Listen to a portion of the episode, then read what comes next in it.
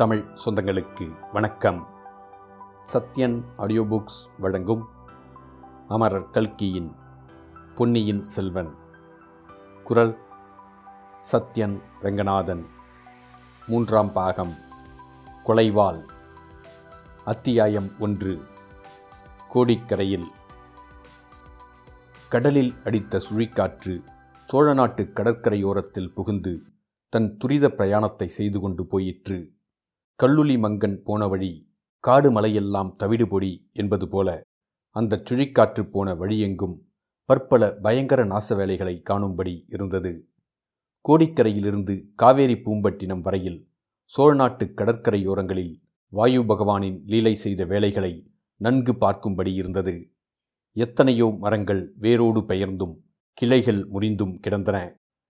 வீடுகளின் கூரைகளை சுழிக்காற்று அப்படியே தூக்கி எடுத்து கொண்டு போய் தூர தூரங்களில் தூள் தூளாக்கி எரிந்துவிட்டிருந்தது. குடிசைகள் குட்டிச்சுவர்களாயிருந்தன. கோடிக்கரை பகுதியில் எங்கே பார்த்தாலும் வெள்ளக்காடாயிருந்தது. கடல் பொங்கி வந்து பூமிக்குள் புகுந்துவிட்டதோ என்று தோன்றியது. ஆனால் பூமிக்கும் கடலுக்கும் மத்தியில் இருந்த வெண்மணல் பிரதேசம் அந்த கொள்கையை பொய்ப்படுத்தியது. அந்த வெண்மணல் பிரதேசத்தில் ஆங்காங்கு புதைசேறு இருந்த இடங்களில் மட்டும் இப்போது அதிகமாக தண்ணீர் தேங்கியிருந்தது. அப்படிப்பட்ட இடங்களில் இப்போது மனிதனோ மிருகமோ இறங்கிவிட்டால் உயிரோடு சமாதிதான். யானைகளை கூட அப்புதைசேற்றுக்குழி இப்போது விழுங்கி ஏப்பம் விட்டுவிடும். சுழிக்காற்று அடித்த இரண்டு நாளைக்கு பிறகு கோடிக்கரைக்கு பெரிய பழுவேட்டரையரும் அவருடைய பரிவாரங்களும் வந்து சேர்ந்தார்கள். பல்லக்கும் பின்தொடர்ந்து வந்தது. ஆனால் இம்முறை அந்த பல்லக்கில் அமர்ந்து இளையராணி நந்தினி தேவியே பிரயாணம் செய்தாள். மதுராந்தக தேவரை அந்தரங்கமாக அழைத்து போக வேண்டிய அவசியம் இப்போது இல்லை. மேலும் சில சமயம் இளையராணியையும் உடன் அழைத்து போனால்தானே மறுபடி அவசியம் நேரும்போது மதுராந்தகரை அழைத்து போக அந்த பல்லக்கு வாகனம் உபயோகமாயிருக்கும். இவ்வாறு நந்தினி கூறியதை பழுவேட்டரையர் உற்சாகமாக ஒப்புக்கொண்டார். காமாந்தகாரத்தில் மூழ்கியிருந்த அக்கிழவருக்கு தம்முடன் அந்த புவனசுந்தரியை அழைத்துப் போவதில் ஆர்வம் இருப்பது இயல்புதானே. சுழிக்காற்றுக்கு முன்னால் அவர்கள் நாகைப்பட்டினத்துக்கு வந்திருந்தார்கள். அங்கே தனாதிகாரி தமது உத்தியோக கடமைகளை முதலில் நிறைவேற்றினார். நாகைப்பட்டினம் அப்போது தமிழகத்தின் முக்கிய துறைமுக பட்டினங்களில் ஒன்றாயிருந்தது. வெளிநாடுகளிலிருந்து எத்தனை எத்தனையோ பொருள்கள் பெரிய பெரிய மரக்கலங்களில் வந்து அத்துறைமுகத்தில் இறங்கிக் கொண்டிருந்தன. அப்பொருள்களை ஆயிரக்கணக்கான சிறிய படகுகள் ஏற்றிக்கொண்டு வந்து கரையில் சேர்த்தன. கரையிலிருந்து மாற்றுப் பண்டங்களை ஏற்றிக்கொண்டு போய் மரக்கலங்களில் சேர்த்தன. இவற்றுக்கெல்லாம் சுங்கத்திரை விதித்து வசூலிக்கும் அதிகாரிகள் பலர் இருந்தனர். அவர்கள் சரிவர வேலை செய்கிறார்களா என்பதை மேற்பார்வை பார்ப்பது சோழ நாட்டு தனாதிகாரி பெரிய பழுவேட்டரையரின் உரிமையும் கடமையும் அல்லவா? அந்த வேலை பூர்த்தியான பிறகு பெரிய பழுவேட்டரையர் நாகைப்பட்டினத்தில் புகழ்பெற்றிருந்த சூடாமணி புத்தவிகாரத்துக்கும் விஜயம் செய்தார். பிக்ஷுக்கள் அவரை தக்கபடி வரவேற்று உபசரித்தனர். புத்தவிகாரத்துக்கு தேவை ஏதேனும் உண்டா, பிக்ஷுக்களுக்கு குறைகள் ஏதேனும் உண்டா என்று தனாதிகாரி விசாரித்தார். ஒன்றும் இல்லை என்று பிக்ஷுக்கள் கூறி சுந்தர சோழ மன்னருக்கு தங்கள் நன்றியையும் தெரிவித்தார்கள். சில நாளைக்கு முன் இந்த விகாரத்தை சேர்ந்த பிக்ஷுக்கள் இருவர் தஞ்சைக்கு சக்கரவர்த்தியை பார்க்க வந்திருந்தார்கள். புத்த சங்கத்தின் சார்பாக சுந்தர சோழர் விரைவில் நோய் நீங்கி குணம் அடைய வேண்டும் என்ற வாழ்த்துக்களை தெரிவித்தார்கள். அப்போது அவர்கள் இளவரசர் அருள்மொழிவர்மர் இலங்கையில் புத்த தர்மத்துக்கு செய்து வரும் தொண்டுகளை குறித்து தங்கள் பாராட்டுதலை தெரிவித்தார்கள். இடிந்து போன புத்த விகாரங்களை புதுப்பித்து கொடுக்கும்படியாக இளவரசர் கட்டளையிட்டு நிறைவேற்றியும் வருவது இலங்கையில் உள்ள புத்த பிக்ஷுக்களின் மகா சங்கத்துக்கு அளவற்ற மகிழ்ச்சியை அளித்து வருவதாகவும் அவர்கள் கூறினார்கள். சக்கரவர்த்தி பெருமானே, இன்னும் ஒரு மகிழ்ச்சியான செய்தியும் நாங்கள் கேள்விப்படுகிறோம். இலங்கையின் பழமையான சிம்மாசனத்தை தங்களுடைய இளைய குமாரருக்கே அளித்து இலங்கை அரசராக முடிசூட்டிவிடலாம் என்று பிக்ஷுக்களில் ஒரு பெரும் பகுதியினர் கருதுகிறார்களாம். அவ்விதம் தங்களுக்குள் பேசிக்கொண்டிருக்கிறார்களாம். இதை காட்டிலும் நம் இளவரசரின் பெருமைக்கு வேறு என்ன சான்று வேண்டும் என்றார்கள். இதை கேட்டுக்கொண்டிருந்த பெரிய பழுவேட்டரையரின் உள்ளத்தில் ஓர் அபூர்வமான யோசனை உதயமாயிற்று. பிக்ஷுக்கள் சென்ற பிறகு அதை சுந்தர சோழ சக்கரவர்த்தியிடமும் தெரிவித்தார். மூன்று உலகும் ஆளும் இறைவா, தங்கள் அதிகாரம் எட்டு திசையிலும் பரவி நிலை பெற்றிருக்கிறது. இந்த பரந்த பூமண்டலத்தில் தங்கள் ஆணைக்கு கீழ்ப்படியாதவர்கள் யாரும் இல்லை. ஆனால் தங்கள் திருப்புதல்வர்கள் இருவர் மட்டும் இதற்கு விலக்காயிருக்கின்றனர். அவர்களுக்கு துர்புத்தி புகட்டும் சிலர் சோழ மகாராஜ்யத்தில் பெரிய பதவிகள் வகிக்கிறார்கள். ஆதித்த கரிகாலர் தங்கள் விருப்பத்தின்படி இங்கு வருவதற்கு மறுத்து தங்களை காஞ்சிக்கு வரும்படி ஓலை அனுப்புகிறார். அவருக்கு இவ்வாறு துர்புத்தி புகட்டுகிறவர் வேறு யாரும் இல்லை, தங்கள் மாமனாரான திருக்கோவலூர் மலையமான்தான். அவ்வாறே ஈழநாட்டிலிருந்து தங்கள் இளம் புதல்வரை தெரிவிக்கும்படியாக தாங்கள் பன்முறை சொல்லிவிட்டீர்கள். நானும் ஆள் அனுப்பி அழுத்துவிட்டேன். நமது ஆட்கள் இளவரசரை சந்திக்காதபடியும் நம் ஓலை இளவரசரை சேராதபடியும் அந்த கொடும்பாளூர் பெரிய வேளான் செய்து கொண்டு வருகிறான். இல்லாவிடில் தங்கள் அருமை புதல்வர் தங்கள் விருப்பம் தெரிந்த பிறகும் இத்தனை காலம் வராமல் தாமதிப்பாரா? இந்நிலைமையில் எனக்கு ஒரு யோசனை தோன்றுகிறது. தாங்கள் கட்டளையிட்டால் அதை தெரிவிக்கிறேன் என்றார் பழுவேட்டரையர். சக்கரவர்த்தி சம்மதம் கொடுத்ததின் பேரில் தனாதிகாரி தெரிவித்தார். இலங்கை சிம்மாதனத்தை கவர்ந்து முடிசூட்டிக் கொள்ள சதி செய்ததாக குற்றம் சாட்டி இளவரசரை சிறைப்படுத்தி கொண்டு வரும்படி கட்டளை பிறப்பித்து அனுப்புவோம். அத்தகைய கட்டளையை பூதி விக்ரமகேசரி தடை செய்ய முடியாது. அன்றியும் இளவரசரிடம் நேரில் எப்படியேனும் கட்டளையை சேர்ப்பிக்கச் செய்துவிட்டால் இளவரசர் கட்டாயம் வந்தே தீர்வார். இதை கேட்ட சுந்தர சோழர் புன்னகை புரிந்தார். விசித்திரமான யோசனைதான், ஆயினும் ஏன் கையாண்டு பார்க்கக்கூடாது? பொன்னியின் செல்வனை பார்க்க வேண்டும் என்ற ஆர்வம் சக்கரவர்த்தியின் மனதில் பொங்கிக் கொண்டிருந்தது.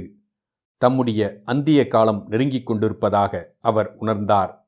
ஆகையால் தம் அந்தரங்க அன்புக்குரிய இளங்கோவிடம் ராஜ்யத்தை பற்றி தம் மனோரதத்தை வெளியிட விரும்பினார்.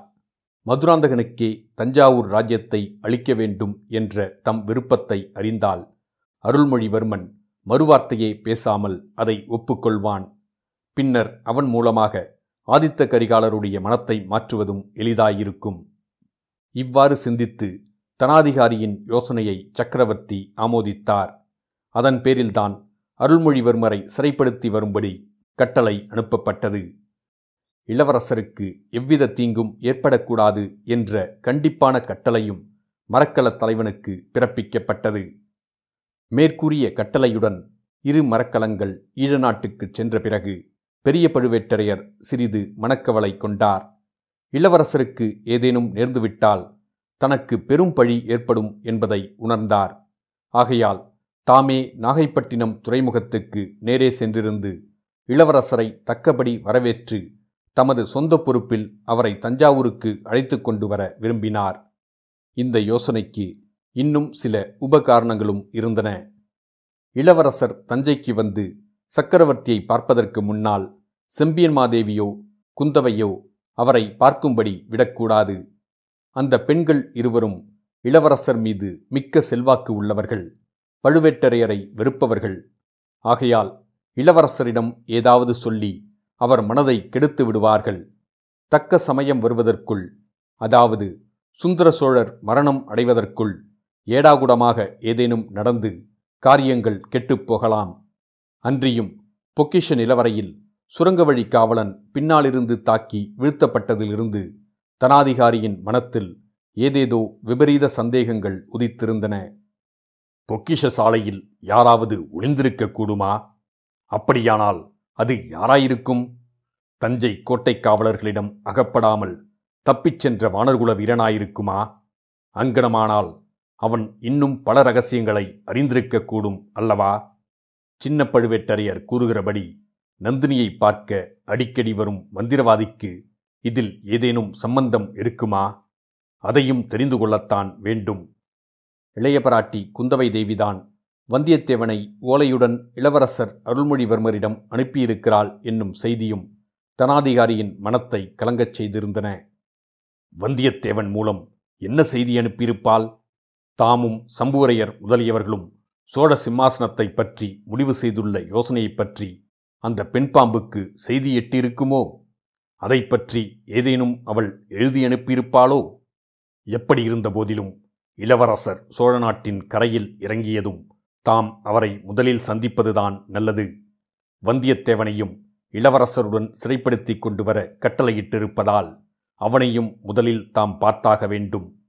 அவனுக்கு என்னென்ன தெரியும், எவ்வளவு தூரம் தெரியும் என்பதையும் கண்டுபிடித்தாக வேண்டும். இப்படியெல்லாம் யோசித்து பெரிய பழுவேட்டரையர் நாகைப்பட்டினத்துக்கு போய் காத்திருக்க தீர்மானித்தார். அவருக்கு இருந்த காரணங்களை காட்டிலும் அதிகமாகவே நந்தினி தேவிக்கு இருந்தன. வந்தியத்தேவனை மறுபடி பார்க்கவும், குந்தவை அவனிடம் என்ன ஓலை கொடுத்து அனுப்பினாள் என்பதை அறிந்து கொள்ளவும் நந்தினி மிக்க ஆவலாயிருந்தாள். மந்திரவாதி ரவிதாசன் போன காரியம் எவ்வளவு தூரம் வெற்றியடைந்தது என்று அறியவும் ஆர்வம் கொண்டிருந்தாள். ஆகையால் நாகைப்பட்டினத்துக்கு தானும் வருவதாக கூறினாள். கரும்பு தின்ன கூலி வேண்டுமா? கிழவர் உடனே அதற்கு இசைந்தார். கடலில் கரையோரமாக உல்லாசப் படகில் ஏறி நந்தினியுடன் ஆனந்த பிரயாணம் செய்வது பற்றி அவர் மனோராஜ்யம் செய்யலானார். அவர் உள்ளத்தையும் உடலையும் எரித்து கொண்டிருந்த தாபம் அதன் மூலம் தீர்வதற்கு வழி ஏற்படலாம் என்றும் ஆசை கொண்டார். பழுவேட்டரையரும் நந்தினியும் நாகைப்பட்டினத்தில் இருந்தபோதுதான் சுழற்காற்று அடித்தது. காற்றின் உக்கிர லீலைகளை நந்தினி வெகுவாக அனுபவித்தாள். கடற்கரையோரத்தில் தென்னை மர உயரத்துக்கு அலைகள் எழும்பி விழுவதை பார்த்து களித்தாள். ஆனால் கடலில் உல்லாசப் படகில் ஆனந்த யாத்திரை செய்யலாம் என்னும் பழுவேட்டரையரின் மனோராஜ்யம் நிறைவேறவில்லை. சுழிக்காற்று அல்லோலகல்லோலப்படுத்திவிட்டு போன பிறகு கடலிலே கப்பல்களுக்கும் படகுகளுக்கும் சேதம் உண்டா என்பதை பற்றி பழுவேட்டரையர் விசாரித்து அறிந்தார். கரையோரத்தில் அனைவரும் சுழிக்காற்று வரப்போவதை அறிந்து ஜாக்கிரதையாயிருந்தபடியால் அதிகச் சேதம் ஏற்படவில்லை என்று தெரிந்தது. ஆனால் நடுக்கடலில் ஈழத்துக்கும் கோடிக்கரைக்கும் நடுவில் இரு கப்பல்கள் தத்தளித்ததாகவும் அவற்றில் ஒன்று தீப்பற்றி எரிந்து மூழ்கியதாகவும் கட்டுமரங்களில் மீன்பிடிக்கச் சென்றிருந்த வலைஞர்கள் சிலர் கூறினார்கள். இது பழுவேட்டரையருக்கும் மிக்க கவலையை உண்டாக்கியது. அந்த இரு மரக்கலங்களும் இளவரசரை சிறைப்பிடித்து வந்த கப்பல்களாயிருக்கலாம் அல்லவா? அப்படியானால் இளவரசரின் கதி யாதாயிருக்குமோ? இளவரசருக்கு ஏதேனும் நேர்ந்திருந்தால் தனக்கு பெரும் பழி ஏற்படுமே. சோழ நாட்டு மக்களின் எல்லையற்ற அன்பை கவர்ந்தவராயிற்றே அருள்மொழிவர்மர். மக்களுக்கு அவரை பற்றி என்ன சொல்வது? சக்கரவர்த்திக்குத்தான் என்ன சமாதானத்தை சொல்வது? நிச்சயமான செய்தி தெரிந்து கொள்ள வேண்டும் என்னும் பேராவல் அவருக்கு உண்டாயிற்று. கோடிக்கரைக்கு போனால் ஒருவேளை விவரம் தெரியலாம். மூழ்கிய கப்பலை நன்றாய் பார்த்தவர்கள் அங்கே இருக்கக்கூடும். மூழ்கிய கப்பலிலிருந்து தப்பியவர்கள் யாரேனும் கரை சேர்ந்திருக்கவும் கூடும். ஆம், உடனே கோடிக்கரைக்கு போக வேண்டியதுதான். இந்த எண்ணத்தை நந்தினியிடம் வெளியிட்டதும் அவள் ஆர்வத்துடன் அதை ஒப்புக்கொண்டாள். கோடிக்கரையை நான் இதுவரையில் பார்த்ததில்லை. அந்த பிரதேசம் மிக அழகாயிருக்கும் என்று கேள்விப்பட்டிருக்கிறேன். இச்சந்தர்ப்பத்தில் அதையும் பார்த்துவிடலாம் என்றாள் நந்தினி. நாகைப்பட்டினத்திலிருந்து கோடிக்கரைக்கு இரண்டு வழிகள் உண்டு. கடற்கரையோரமாகச் சென்ற கால்வாய் வழியாக படகில் ஏறி போகலாம், அல்லது சாலை வழியாகவும் போகலாம். பழுவேட்டரையரின் பரிவாரங்கள் அதிகமாயிருந்தபடியால் சாலை வழியாகவே போனார்கள். மேலும் நந்தினி கால்வாய் வழியை விரும்பவும் இல்லை. கால்வாயில் படகில் போனால் பழுவேட்டரையர் தம் காதல் புராணத்தை தொடங்கிவிடுவார் என்று நந்தினி அஞ்சியது ஒரு காரணம். அது மட்டுமன்று, சாலை வழியாகச் சென்றால் கடற்கரையோரத்தில் வந்து ஒதுங்கும் கட்டுமரக்காரர்களையும் படகோட்டிகளையும் விசாரித்து கொண்டு போகலாம் அல்லவா? வழியில் அப்படி விசாரித்ததில் புதிய செய்தி ஒன்றும் தெரியவில்லை. நடுக்கடலில் சுழிக்காற்று பலமாக அடித்த சமயம் கப்பல் ஒன்று தீப்பட்டு எரிந்ததை பார்த்ததாக மட்டும் இன்னும் சிலரும் கூறினார்கள். கோடிக்கரையை அடைந்ததும் கலங்கரை விளக்கத்தின் காவலர் தியாகவிடங்கர் தமது எளிய வீட்டை பழுவேட்டரையர் தம்பதிகளுக்காக ஒழித்து கொடுப்பதாகச் சொன்னார். அதை ஏற்கும்படி மன்றாடி கேட்டுக்கொண்டார். கோடிக்கரையில் தங்குவதற்கு வேறு மாடமாளிகை கிடையாது. எனினும் நந்தினி அதை மறுத்துவிட்டாள். கலங்கரை விளக்கிற்கு அருகில் கூடாரம் போட்டுக்கொண்டு தங்க விரும்புவதாக கூறினாள். அவ்வாறே கூடாரங்கள் அடிக்கப்பட்டன. சற்று தூரத்தில் ஆங்காங்கு பழுவூர் பரிவாரங்களுக்கும் கூடாரங்கள் போடப்பட்டன. கூடாரங்கள் அடித்து முடித்தவுடனே கடலில் ஒரு பெரிய மரக்கலம் காணப்பட்டது. அது கரையோரமாக எவ்வளவு தூரம் வரலாமோ அவ்வளவு தூரத்தில் வந்து நின்றது. அதை கண்டதும் பழுவேட்டரையரின் பரபரப்பு மிகுந்தது. கப்பலின் பாய்மரங்கள் சின்னாபின்னமாகியிருந்ததிலிருந்து அது சுழிக்காற்றில் அகப்பட்டிருக்க வேண்டுமென்று தெளிவாயிற்று. அதில் இருப்பவர்கள் யார்? ஒருவேளை இளவரசராயிருக்கலாமோ? புலிக்கொடி காணப்படாததில் வியப்பில்லை. சுழிக்காற்றில் அது பீத்து எரியப்பட்டிருக்கலாம் அல்லவா? கப்பலண்டை போய் தகவல் தெரிந்து கொண்டு வருவதற்காக பழுவேட்டரையர் அங்கிருந்து ஒரு படகை அனுப்பி வைத்தார். கப்பலில் இருந்தவர்கள் படகுக்காக காத்திருந்ததாக தோன்றியது. உடனே இருவர் கப்பலிலிருந்து படகில் இறங்கினார்கள். அவர்களில் ஒருவன் பார்த்திபேந்திர பல்லவன். வந்தியத்தேவனை காப்பாற்றுவதற்காக மரக்கலத்திலிருந்து படகில் இறங்கிச் சென்ற இளவரசர் அருள்மொழிவர்மர் திரும்ப கப்பலுக்கு வரவே இல்லை அல்லவா? இதனால் பார்த்திபேந்திரன் எல்லையற்ற கவலைக்கு உள்ளாகி தத்தளித்தான். காற்று அடங்கி பொழுது விடிந்த பிறகு அங்குமிங்கும் கப்பலைச் செலுத்தி தேடினான்.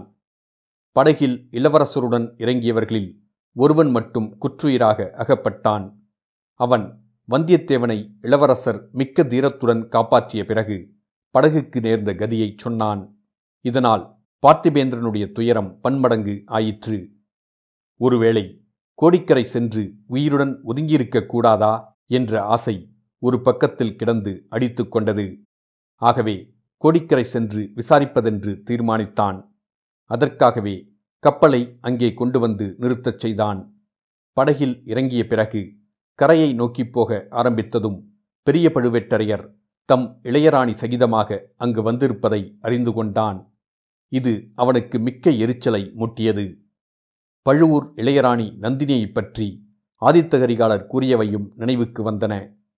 அவ்விதம் அந்த மகாவீரரின் உள்ளத்தை கொள்ளை கொண்டு அவரை பித்துப்பிடிக்க அடித்த மோகனாங்கி எப்படியிருப்பாள் என்று பார்க்கும் சபலமும் அவன் உள்ளத்தின் அடிவாரத்தில் ஒரு மூலையில் எழுந்தது. அந்த விருப்பம் விரைவில் வளர்ந்து கொழுந்துவிடத் தொடங்கியது. ஒருவேளை அவளை பார்க்க முடியாமற் போய்விடுமோ என்ற கவலையும் உண்டாகிவிட்டது. ஆனால் அந்த கவலை நீடித்திருக்கவில்லை. படகிலிருந்து கரையில் இறங்கியதும் நேரே பழுவேட்டரையரின் கூடாரத்துக்கு பார்த்திபேந்திரனை அழைத்துப் போனார்கள். கூடாரத்தின் வாசலில் பழுவேட்டரையர் கம்பீரமான தோற்றத்துடன் நின்று கொண்டிருந்தார். ஆஜானுபாகுவான அந்த வீராதி வீரரை கிழவர் என்று சொல்லுவது எவ்வளவு பெரிய தவறு என்று பார்த்திபேந்திரன் எண்ணினான்.